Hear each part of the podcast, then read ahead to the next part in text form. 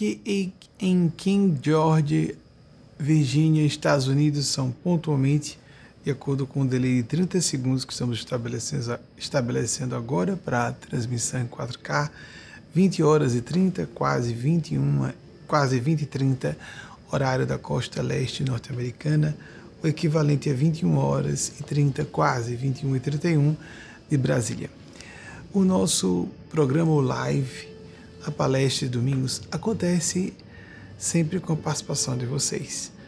Nós já soubemos que chegou uma pergunta de vocês para mantermos esse método que remonta às mais antigas tradições cristãs. Não nos programarmos antes para o que o Espírito, o lato senso, os Espíritos Santos de Deus nos queiram inspirar que falemos. A nossa equipe já sabe qual é a pergunta. Eu vou ler junto com vocês daqui a pouco. A nossa palestra de início de primavera no Brasil, começando ontem, na verdade. Início de outono aqui nos Estados Unidos está começando agora.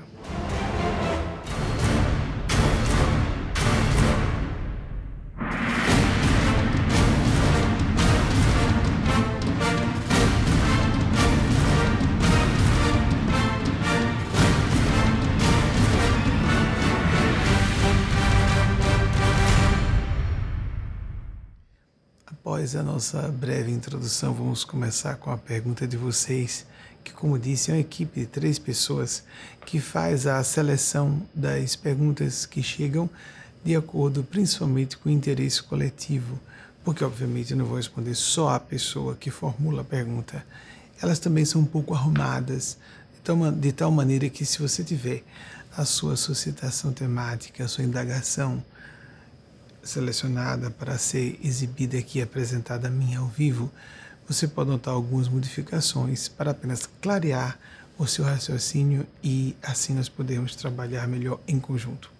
Não só conjunto entre quem faz a pergunta e minha pessoa, mas sobre a maneira os seres que inspiram essa palestra. Tenho que atribuir o crédito a quem deve. O percentual de merecimento da minha parte é mínimo Devo a elas e eles os nossos instrutores, as nossas orientadoras espirituais do domínio de consciência do bem, a maior parte dos créditos pelo que seja dito, os acertos, dito quando falo em todos os sentidos, os desenvolvimentos conceituais, as proposições de aplicação prática, desculpem o pleonasmo, de aplicação mesmo, para valer, na aplicação, no sentido pensar, mas no agir. Por isso essa quase redundância, aplicação prática em nossas vidas, porque se nós não fizermos isso, vamos ficar num campo de elucubrações, um campo de fantasias, de teorias e pouca transformação efetiva que nos torne pessoas mais pacíficas e felizes. Vamos passar para essa pergunta, como disse a vocês, que já havia sido selecionada antes mesmo de começar o nosso a nossa live, como se fala hoje, porque algumas pessoas já sabem que vou fazer a palestra de acordo com provocações e já enviam suas questões antes mesmo de iniciarmos a preleção. Vamos então pedir a exibição dessa primeira pergunta. Roberto, Paulo Roberto Leonardo de Açores, Portugal. Que bom que alguém de Portugal está nos trazendo uma pergunta hoje. Como lidar com a descoberta da mediunidade? Paulo, primeiro descobri que a mediunidade, quando se fala de descoberta da mediunidade, nós estamos falando de funções mais ativas mediúnicas. Todos nós somos portadores e portadoras de funções paranormais, lato senso, ou até de comunicação com domínios extrafísicos de existência, que seria mais, estrito senso, a mediunidade. Vamos observar, entretanto, que essa manifestação embrionária da mediunidade se oculta em diversos outros fenômenos, como a pessoa se sentir muito inspirada no momento de falar. Todas as pessoas já sentiram isso. Eu estava conversando com alguém e fui tomado ou tomada no bom sentido, não possuído, possuída, tomada de uma ideia que ajudou a pessoa a elucidar um drama que ela estava atravessando. Quem não passou por isso? Se nós temos uma boa intenção, é isso que importa. O nosso sentimento tem intenção de ajudar, tem intenção de servir. Nesse momento começamos a acoplar nossas ondas mentais com seres que estão em faixas de consciência da intenção de fazer o bem. me recordo que no final de 2000, então, portanto, há 23 anos, encontrei um companheiro que é, laborava em áreas espirituais semelhantes à nossa e disse: Poxa, eu queria ser como ele. Nós dois, em faixa etária semelhante à minha, ele um pouco mais velho, nós dois estávamos ouvindo o desabafo de uma senhora e eu estava muito concentrado, fazendo um esforço para procurar o que poderia dizer a ela, e ele sorria muito, sorria muito, sorria muito, eu queria ser assim. Nós temos que nos despreocupar das aparências e procurar mais a essência. Na época eu disse eu queria ser como você. Em seguida, quando terminamos o aconselhamento em parceria a essa senhora que era um pouco mais velha que nós na época, nós estávamos na casa de 30 no início e ele e essa moça, essa senhora jovem, mais ou menos o meio para o fim da casa de 30 anos, ainda eu queria ser como você, porque você não foi escolhido pela espiritualidade para fazer esse trabalho em, em vez de eu ter sido escolhido. Esse cara disse: em cinco anos eu supero você. Amigas e amigos, nós não temos que pensar muito em nos comparar com pessoas e suplantá-las. No campo da mediunidade é muito isso, uma preocupação com fenômenos, com a aparência, esse sorriso congelado, essa gentileza excessiva dele.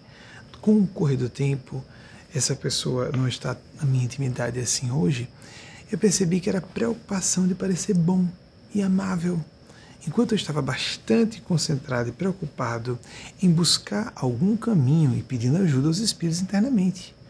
Gustavo Henrique, o espírito Gustavo Henrique, que trabalha conosco desde 1994, na época 2000 ele já estava há seis anos conosco, estava conduzindo e eu pedia socorro a ele várias vezes, estava compenetrado, circunspecto, bastante sério, e ele sorria, e sim, e sim, e sim, sorria.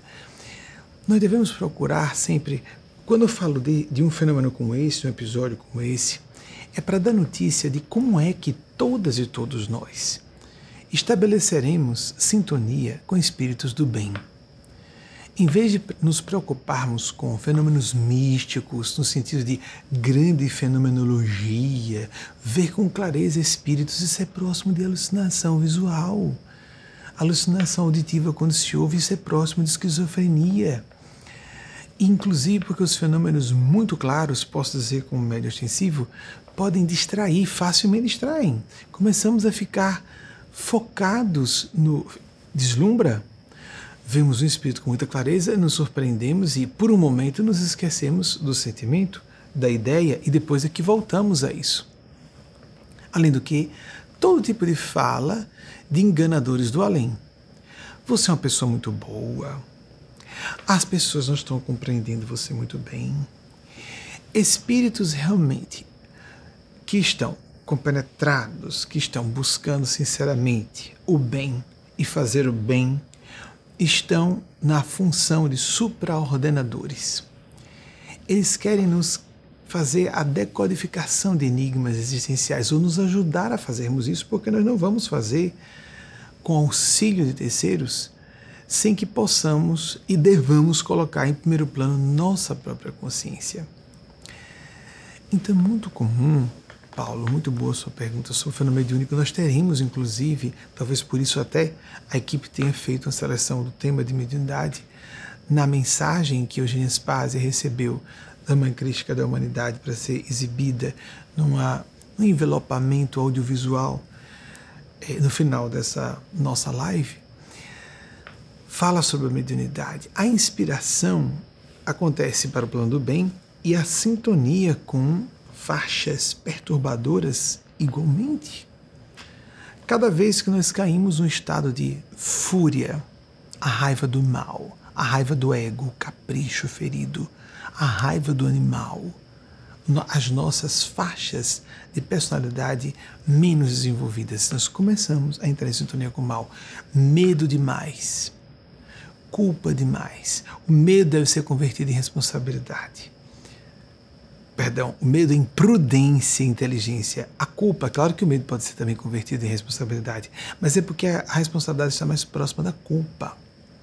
Culpa excessiva, como diz o Espírito de Nespásia, é o tipo de expressão interna do mal quando é excessiva.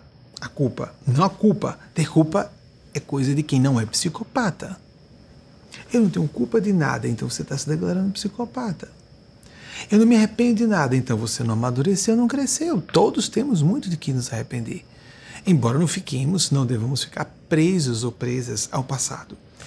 Então, culpa demais, medo demais, raiva demais, tudo isso, essas expressões, ciúme, inveja, o instinto de competição.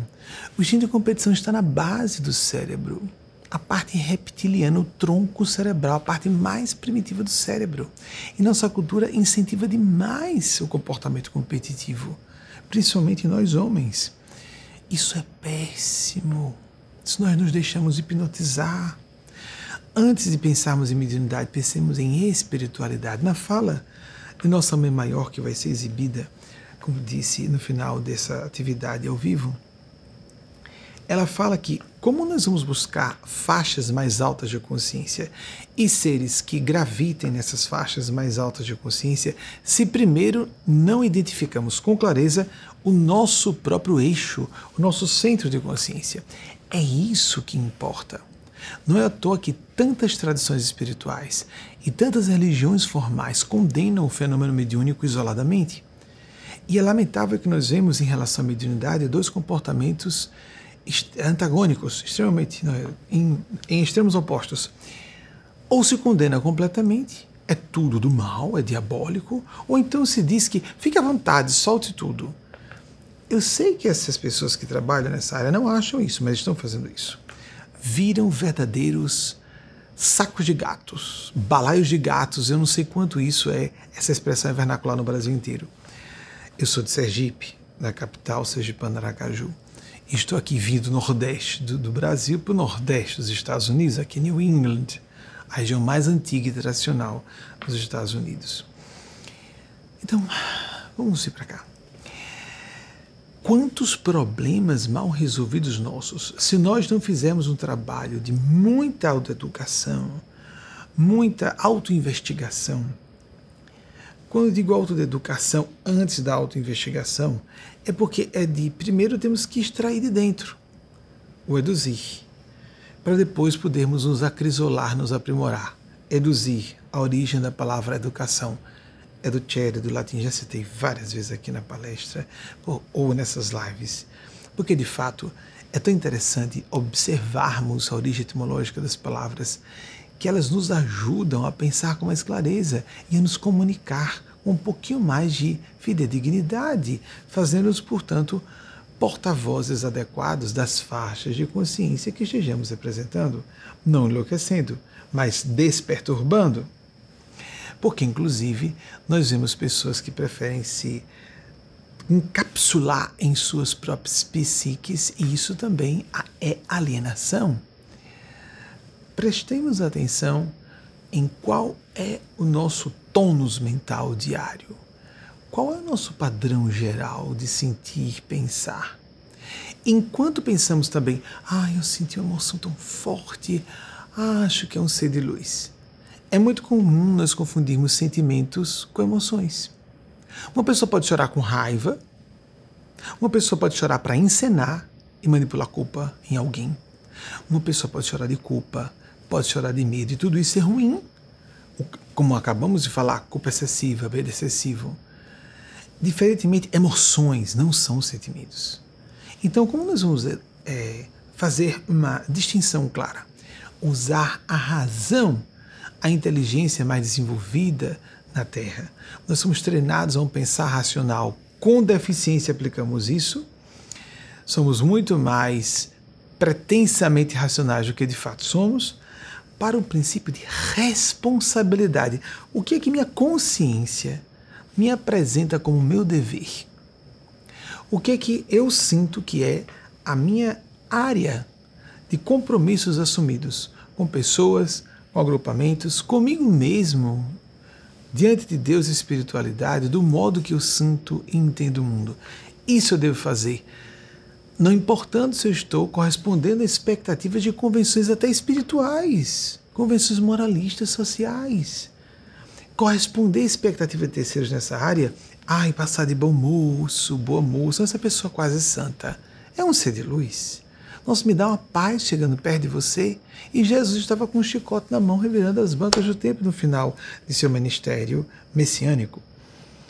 E disse que veio trazer não a paz, mas a espada, e que quando ele chegasse numa casa colocaria três contra dois, dois contra três. Isso, óbvio, é uma metáfora, mas pode acontecer literalmente. Prestemos atenção se estamos realmente sintonizando o verdadeiro Cristo Verbo, porque algumas religiões e certos agrupamentos estão pregando exatamente o contrário do que Jesus propunha.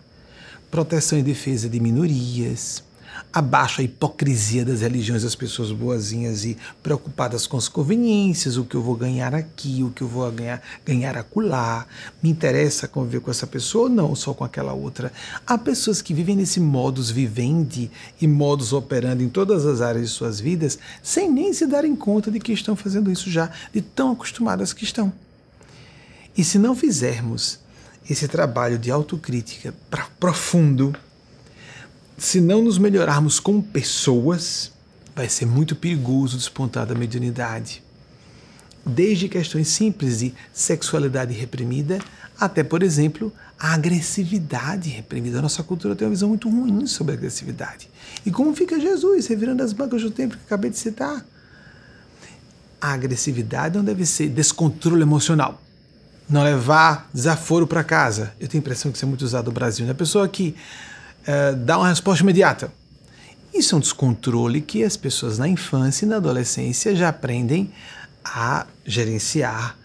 E isso não tem a ver com a agressividade do bem, que é a pessoa que sublima para uma atividade que exige a motivação, enfrentamento de grandes adversidades, suplantação e muitas vezes transposição de obstáculos, autossuperação nós temos a, muitas vezes, inclusive, a própria manifestação da agressividade. Quem que pai ou mãe, ou um professor, professora muito responsável, responsável, imbuída, imbuído daquele sentimento de eu tenho que dar o melhor a meus alunos ou alunas. Na pré-escola estejam esses discípulos e discípulas, alunos e alunas, estejam no ensino fundamental, estejam no ensino médio, estejam no ensino superior.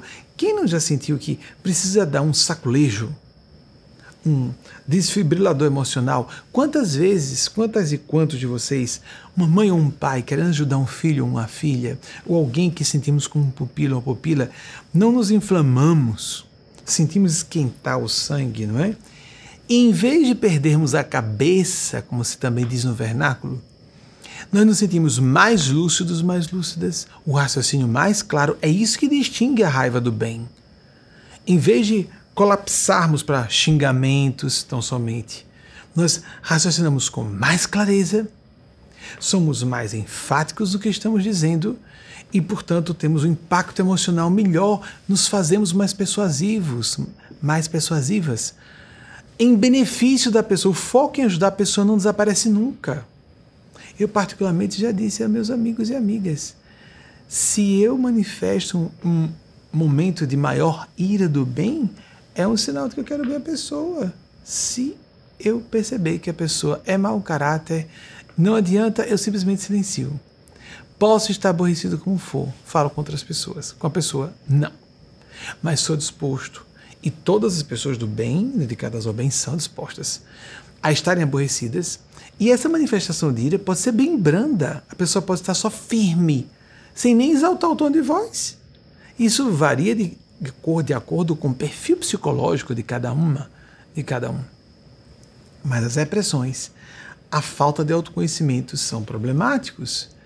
Tudo que nós jogamos para o inconsciente, ou como Carl Gustav Jung, 1875-1961, o psiquiatra suíço criador da psicologia analítica, denominou de sombra psicológica, mas que também pode ser visto como inconsciente individual na própria psicologia analítica, em todas as correntes de psicologia de profundidade que dele provieram, ou dela a psicologia analítica provieram, o inconsciente individual, porque era só isso que Freud considerava existente, Jung trouxe, expandiu o conceito para o inconsciente coletivo, tudo que nós lançamos para baixo do tapete do inconsciente volta degenerado para nos devorar, nos atacar nos piores momentos quando estamos distraídos, distraídas, cansados, cansadas, entre os lapsos linguísticos, os atos, os atos falhos.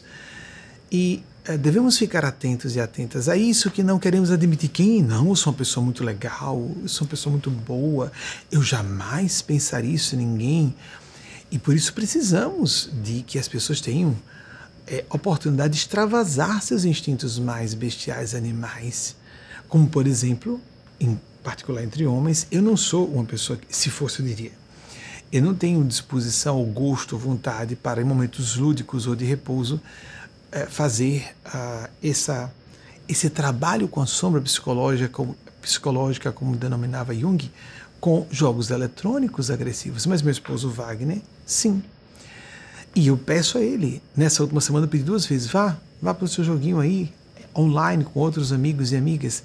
Eu estou convicto de que depois da Primeira e Segunda Guerra Mundiais, quando o cinema tomou mais força e os filmes de ação muito violentos começaram a tomar força também, e logo em seguida, já no final do século XX, e agora no século XXI muito mais, os jogos, esses games altamente violentos, no meu entender, estão sendo fio terra da maior parte da violência da humanidade. Porque se observarmos essa guerra, por exemplo, na Europa, centenas e milhares de mortes, mas as guerras na Europa do século passado, da primeira metade do século passado, uma surripiou, pelo que eu me recorde, de 30 a 40 milhões de vidas, a outra, a Segunda Guerra, de 50 a 100 milhões de vidas do plano físico. Vejam só a diferença de proporções. E nós temos armamentos muito mais eficientes. É uma opinião pessoal, vocês podem discordar à vontade. Mas Jung disse algo bem interessante sobre isso, sobre essa questão de lidarmos com as dificuldades e essas, esses tantos desafios que faceamos vida fora, os embates que temos que atravessar com o máximo possível de lucidez a diferença entre uma vida boa e uma péssima vida, ou uma vida não bem vivida, na opinião dele, tem a ver com quão bem nós atravessamos o fogo. E isso ele estava se remetendo àquelas tradições, aquela, aquela espécie, com licença, e desculpem, é ao vivo, né? Aquelas experiências místicas de que as pessoas caminham sob brasa. É uma metáfora bem interessante do quanto nós precisamos encarar com naturalidade temos problemas difíceis a vivenciar e a superar. Mas há muita coisa que é dita com muita segurança que, na minha opinião, deixa algo no ar.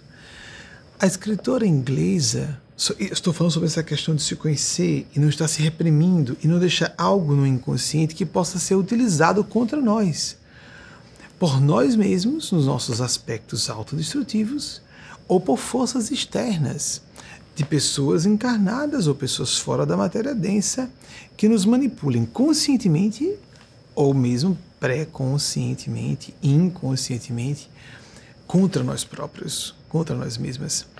Daphne du Maurier. Eu sei que ela é inglesa, mas pela forma de, da grafia do nome, deve, deve ser de origem francesa, por isso a pronúncia mais afrancesada.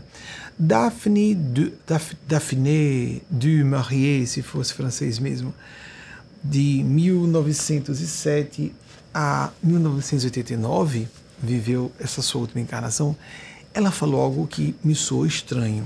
Ela fez questão de dizer em público que nunca foi dada a luxúria a recém-saída da era vitoriana. A Rainha Vitória veio a óbito em 1901, ela nasceu em 1907 a 1989. Então, aquela flama britânica, a distinção de uma dama, isso era quase autoelogio. Ah, eu não sou muito ligada em sexo. Eu prefiro ficar sozinha em companhia de pessoas que me entendam. Mesmo, eu estou falando não no sentido de depreciar a autora, mas de revelar que ela foi uma vítima, na minha opinião, pelo menos.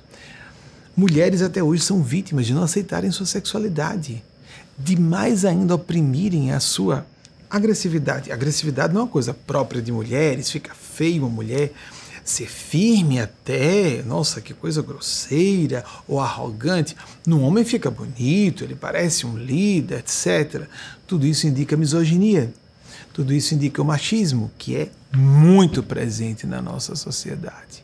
A nossa cultura é extremamente pejada dos dois aspectos: supervalorizar homens, machismo, subvalorizar mulheres, a misoginia entre mulheres, entre homens gays, entre homens héteros, entre LGBTs de modo geral.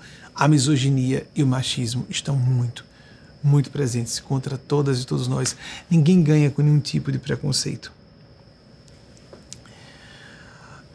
Fui é, me remetido a me recordar, já que falei de preconceito, porque aqui no dia 22 de setembro, anteontem, nós celebramos a emancipação da, da imensa população escrava nos Estados Unidos, 22 de setembro de 1862.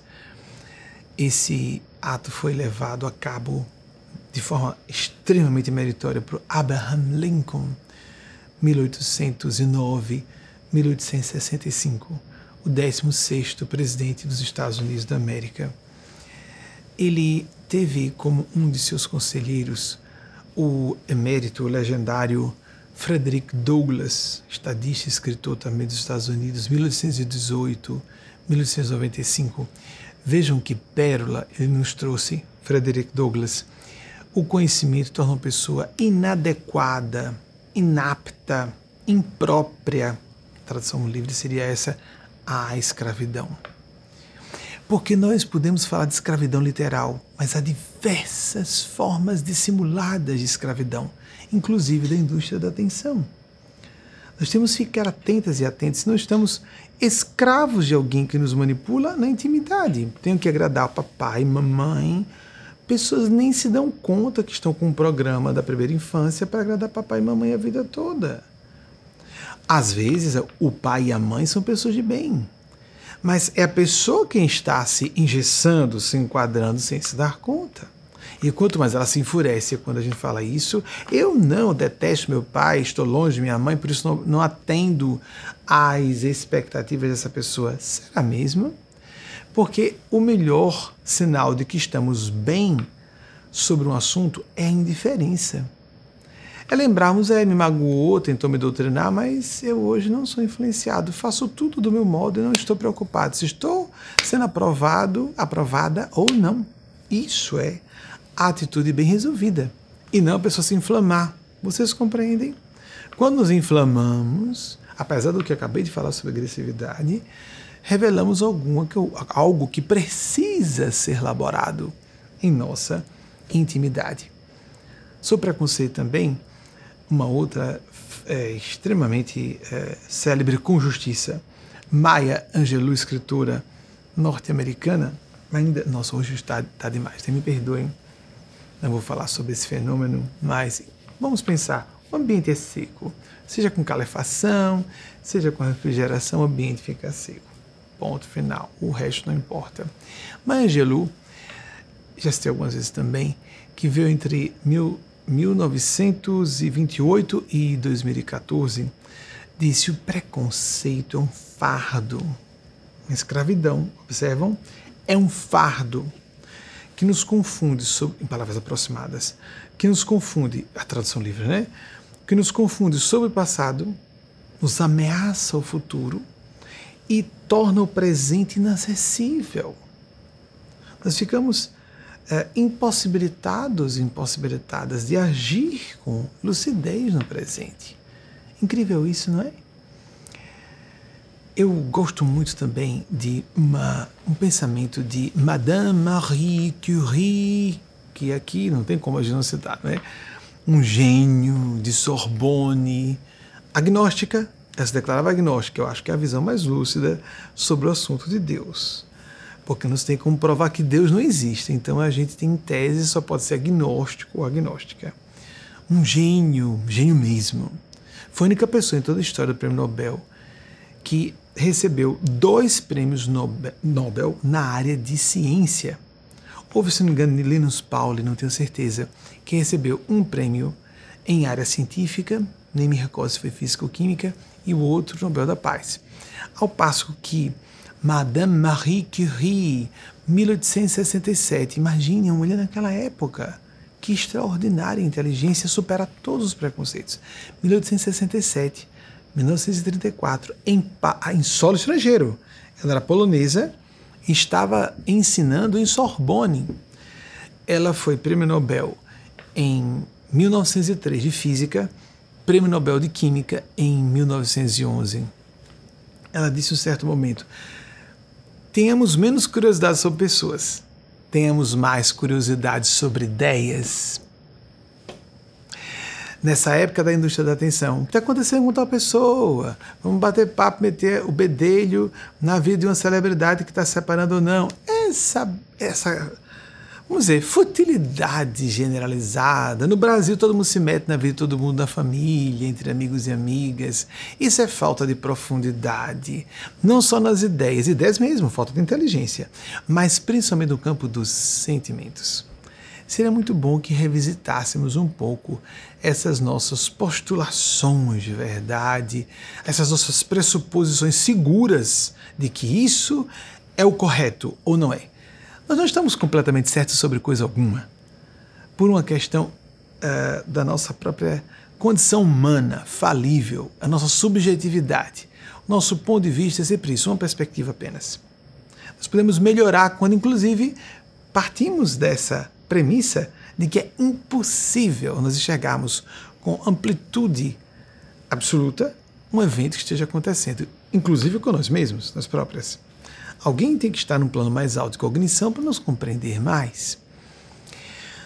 A mediunidade, quando aparece, as funções de psicovidência, psicoaudiência, escrevermos de modo supranormal, psicografia, a fala, a psicofonia, ou mediunidade escrevente ou falante, como dizia Allan Kardec, o pseudônimo de Polite Leon Denis Rivaio, sem dúvida alguma, na minha opinião, inclusive, nós não somos kardecistas, mas acredito que tem sido o maior cientista sobre o fenômeno mediúnico até hoje.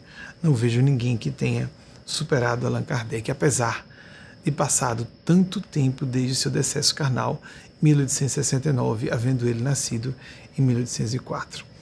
Então, todas essas manifestações, as partes, os aspectos positivos e os aspectos destrutivos, uma pessoa extremamente perturbada, vai ao ambiente, se intoxica, tem uma cefaleia imediata, dor de cabeça, tem uma etiologia complexíssima. Todas as dores, na verdade. Existe uma medicina da dor, inclusive, de tão complexo que é o assunto. Criou, surgiu uma especialidade médica. Mas é muito natural percebermos que uma dor repentina tem origem psicossomática.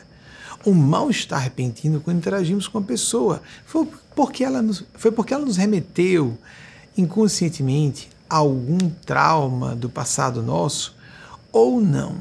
Foi uma questão, se fala hoje no dia a dia, vibes, né? Não adianta, os anglicismos estão tomando conta, porque o inglês é o idioma preponderante, como aconteceu no latim no passado, como aconteceu com o francês, com o grego antigo. Nós temos hoje presença de todos esses idiomas nos, nos idiomas modernos ocidentais. Do grego, do latim, do francês, estamos tendo o inglês agora. E nunca houve um idioma universal como o inglês, isso não adianta. Então, é, procuremos, bem, vamos, vamos encerrar esse ponto. Com relação à mediunidade nos aspectos perturbadores, quando encontramos alguém e nos sentimos mal, quando encontramos alguém e nos sentimos bem, a gente pode logo pressupor também: essa pessoa está carregada. E essa pessoa me fez mal alguém, algum espírito, alguém sem corpo próximo a ela me fez mal. Este ambiente está realmente denso? Sim, muitas vezes é. Mas não é tão simples assim. Nenhuma é, percepção, nenhuma análise de uma área do conhecimento humano pode ser resumido em é, seus introitos, é, no introito, nos prolegômenos, nos apenas na, nos aspectos propedêuticos, a introdução do assunto. Muitas vezes vamos ver situações complexíssimas, a começar só de um segundo nível além do que eu apresentei. Nós vamos conversar com alguém que tem potencial de nos salvar de uma rota em direção ao abismo. Há então um espírito ou uma pessoa encarnada, não importa se está em corpo físico, encapsulado num aparelho de matéria densa ou fora. Não confie, não. Deixe de ser tola. Não se deixe. Ouvi uma expressão horrível. Emprenhar pelos ouvidos. Horrível, não é? Isso é misógino. Não se deixe levar. Abre o olho. Essa pessoa pode estar com outras intenções. Isso que parece muito esperto, muito inteligente, é mesmo. Será que é porque a pessoa só está dizendo algo que nos, não nos agrada imediatamente? Então a pessoa bem intencionada, ela, se ela só é subserviente ou submissa aos nossos gostos e agrados pessoais, se alguém tem a disposição de nos apontar uma falta, como um professor ou uma professora em sala de aula, como um terapeuta ou uma terapeuta, um orientador espiritual que querer ser agradável o tempo inteiro está simplesmente sendo hipócrita. E nós achamos que bons orientadores espirituais são sempre amáveis, me dão uma paz.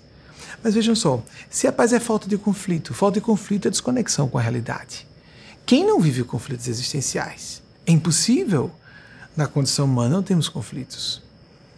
Inclusive, esses conflitos devem ser utilizados como uma dinâmica que nos proporciona as existências a parâmetros, perdão, melhor, pode ser parâmetros também, patamares mais altos de consciência. Se eu estou com um conflito, por exemplo, de culpa, e alguém chega, não, diz o seu coração, nossa, me fez um bem, mas se a culpa era justa, era devida. Peraí, então, então vamos transformar essa culpa numa análise um pouquinho mais profunda.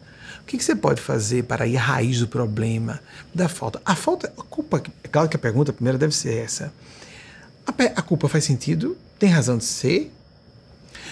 Vamos então avaliar o que se pode fazer para remontar a causa do erro que você cometeu, eventualmente pedir desculpas à pessoa com quem você se sente em dívida e depois tomar providências para se ressarcir em relação a ela ou desenvolver uma aptidão nova relacionada à falha interna que causou a queda pela qual me culpo e assim um momento doloroso de queda e culpa se converter numa transformação, uma mudança de consciência para sempre. Estou simplificando, não é, não é tão fácil como eu estou dizendo, para ninguém isso é fácil. Superar nossas limitações é sempre, sempre trabalhoso, angustioso, mas sempre se pode fazer muito. Thomas Carlyle, acho que a pronúncia é essa, Carlyle, 1795, 1881, escritor escocês, disse algo interessante sobre isso, não é? É difícil, mas nós temos energia. É difícil, não devemos nos desesperar jamais. Ele comentou: a natureza, a natureza inicial maiúscula, né? A natureza não cria um ser vivo, em tradução livre, sem lhe conceder tempo e energia e forças para suas ações. Então, se nós sabemos que estamos sendo evocados, convidadas a certa atitude, ou nos ocuparmos e nos comprometermos com a certa causa, se a nossa consciência que nos determina, estou medindo aqui a temperatura do ambiente. Se nós somos evocados, evocadas, é natural. Precisamos entender o que é que eu posso fazer para planejar minha atitude, meu comportamento no correr do tempo, mas mais do que planejar, como se tudo pudesse ser previamente programado, como se estivéssemos uh, numa mesa, vamos imaginar um cavalete de um projeto de engenharia, tudo matematicamente preciso, a vida não funciona assim. São bilhões de variáveis com que temos que lidar, a maior parte delas fora do nosso controle. Então temos que voltar às nossas origens, refletir com mais cuidado e chegar a conclusões mais sensatas. Basicamente, mediunidade não pode ser o foco. Assim como inteligência só não é o foco. Mediunidade, inteligência, sensibilidade são ferramentas do nosso espírito para buscarmos a transcendentalidade. Somos vocacionados à transcendência, a nos superar, a buscar galgar níveis mais altos de percepção, autopercepção, sentir, perceber, agir em função do bem comum. Isso não é uma virtude especial, é o normal. Pessoas que a logoterapia trabalha com isso. E, a, e a, a, terapia laboral também. Se nós não temos um propósito a serviço do bem comum, nós não estamos em paz. Pessoas relativamente saudáveis, psicológica e moralmente, não se sentem bem se não se percebem úteis ao bem comum. Então, essa coisa de ser bonzinho, por isso eu vou fazer a caridade. Vamos viver fraternidade, primeiramente. Vamos ser solidários e solidários uns com os outros, uns com as outras, o resto vem por acréscimo a posteriori. Nós vamos passar a um nosso intervalo de sete minutos aproximadamente e voltamos sete minutos mesmo, e voltamos logo em seguida, porque às vezes nós colocamos uma mensagem, uma outra videomensagem, as de hoje serão realmente sete minutos. Voltamos logo em seguida com as, os slides das pesquisas pendentes da semana passada, porque não deu tempo da equipe, de a equipe produzir enquanto aqui fazia, proferia a palestra do domingo passado, e já com as pesquisas que, que a nossa equipe conseguiu não só checar, mas fazer a produção dos slides para exibir para vocês. Óbvio, porque eu posso cometer erros. Apesar de estar de baixa influência superior, sou ser humano, falível, falho memória, erro datas. Já cheguei a atrapalhar a situação de um autor com o outro. Teve uma situação que eu percebi que tinha cometido um erro assim. Inevitável. Somos seres humanos caindo, nos levantando, caindo, nos levantando, quantas vezes se façam necessárias e nos fortalecendo nesse processo. Voltamos já já. Aqui em King George, Virgínia, estamos na, nas proximidades, até uma, um, um, campo de pesquisa que diz que nós estamos não na proximidade, mas dentro da área metropolitana de Washington, D.C., a pedido dos espíritos. Esse é o último domingo que proferimos palestra daqui. No próximo domingo, se a Divina Providência autorizar, estaremos exibindo a nossa live de domingo já do núcleo geratriz da nossa organização Movimento em La Grande, Nova York. São agora pontualmente aqui 21 horas e quase 21 minutos, o equivalente em Brasília 22 horas 21 minutos, quase, porque estamos com um delay de 30 segundos para a transmissão 4K. Vamos então começar primeiro com os slides da semana passada e a esses eu tive acesso antes de entrar no ar, que foram pesquisas que ficaram pendentes da semana passada e depois passo ao que já falei, sobre o que comentei aqui durante essa live. Surgimento do cinema falado, 1927, com cantor de jazz, 1927. Próximo, por favor. Surgimento dos primeiros filmes em cores, em três paletas de cores, meados da década de 1930. Foram coisas que eu saí saltando um pouco aleatoriamente e, obviamente, com algumas imprecisões. Uma das pesquisas que não aparecem, por exemplo, que não bateram as pesquisas exatamente com o que eu falei foi quando surgiu o sistema a televisão em cores nos Estados Unidos. Seguindo, por favor. Não tem muita importância, são assuntos secundários, são ilustrativos e não dizem respeito exatamente ao centro, o foco da nossa atividade aqui. Surgimento da TV comercial nos Estados Unidos em 1946, no Brasil foi em 1950. Próximo. Surgimento da televisão comercial no Brasil em 1950, eu nem lembrava que estava aí agora. Não me lembrei conscientemente, eu já tive acesso. Próximo, por favor. Surgimento da TV em cores no Brasil foi em 1972. Eu lembro que eu tive alguma dúvida de 72 e 73, quando eu falei na semana passada, pelo que me recorde. É fácil vocês checarem no arquivo. Próximo, por favor. Elizabeth I, de 1583 a 1603, e governou a Inglaterra durante 45 anos, foi o mais longevo reinado até a época dela, até a Rainha Vitória, vários séculos depois. Isso foi, como vocês percebem, século XVI para o iníciozinho do século XVII e somente no século XIX, início do século XX, 1901, foi que a Rainha Vitória superou, governando durante 64 anos. Próximo, por favor. Tal Rainha Vitória reinado na Inglaterra por 64 anos até 1901. Próximo, por favor. O reinado da Rainha Elizabeth II superou a sua tetravó, eu não sei exatamente a distância de parentesco, de ancestralidade, ela é, como acontece com as, com as, as monarquias europeias, são todos parentes uns dos outros, umas das outras, e muitos descendentes diretos da Rainha Vitória. 70 anos de reinado da Inglaterra, é, que acabou de encerrar, como todas e todos conhecemos, em 2022. Próximo, por favor. Estimativa de volumes perdidos em incêndio da Biblioteca de Alexandria, um milhão de volumes. Próximo. Carl Gustav Jung, agora já estamos entrando nas pesquisas de hoje, 1875-1961, psiquiatra suíço, fundador da psicologia analítica. Próximo, por favor. Daphne ou Daphne du Maurier, 1907-1989, escritora britânica, apesar de eu preferir fazer a pronúncia afrancesada, porque a origem claramente é francesa do sobrenome. Próximo, por favor. Abraham Lincoln, o responsável pela proclamação da emancipação. Eu sei que estão criando controvérsia sobre isso, não vejo motivo. Da proclamação da emancipação da escravidão e dos escravos e escravas dos Estados Unidos, 1809, 1865, 16 presidente dos Estados Unidos da América. Próximo, por favor. Maya Angelou, 1928 a 2014, uma escritora também norte-americana. Próximo, por gentileza. Frederick Douglass, a polêmica é essa, porque Frederick Douglass era conselheiro, conselheiro pessoal de Abraham Lincoln. Nós não temos noção do que era na época um homem branco, graduado em Direito, presidente dos Estados Unidos, colocar um homem negro como seu conselheiro.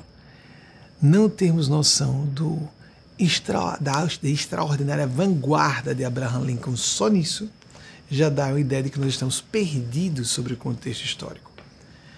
E ele foi um grande homem, Frederick Douglass, mas viu numa época em que a castração era medonha, a, de forma bastante injusta, diabólica, contra pessoas de pele escura, não só negros e negras, pessoas descendentes de povos originais, pessoas que sofreram alguma mestiçagem, que são fisicamente mais fortes, que vem entre 1818 1695, é escritor e estadista norte-americano, conselheiro do presidente Abraham Lincoln. Querem atribuir a ele os feitos de Abraham Lincoln.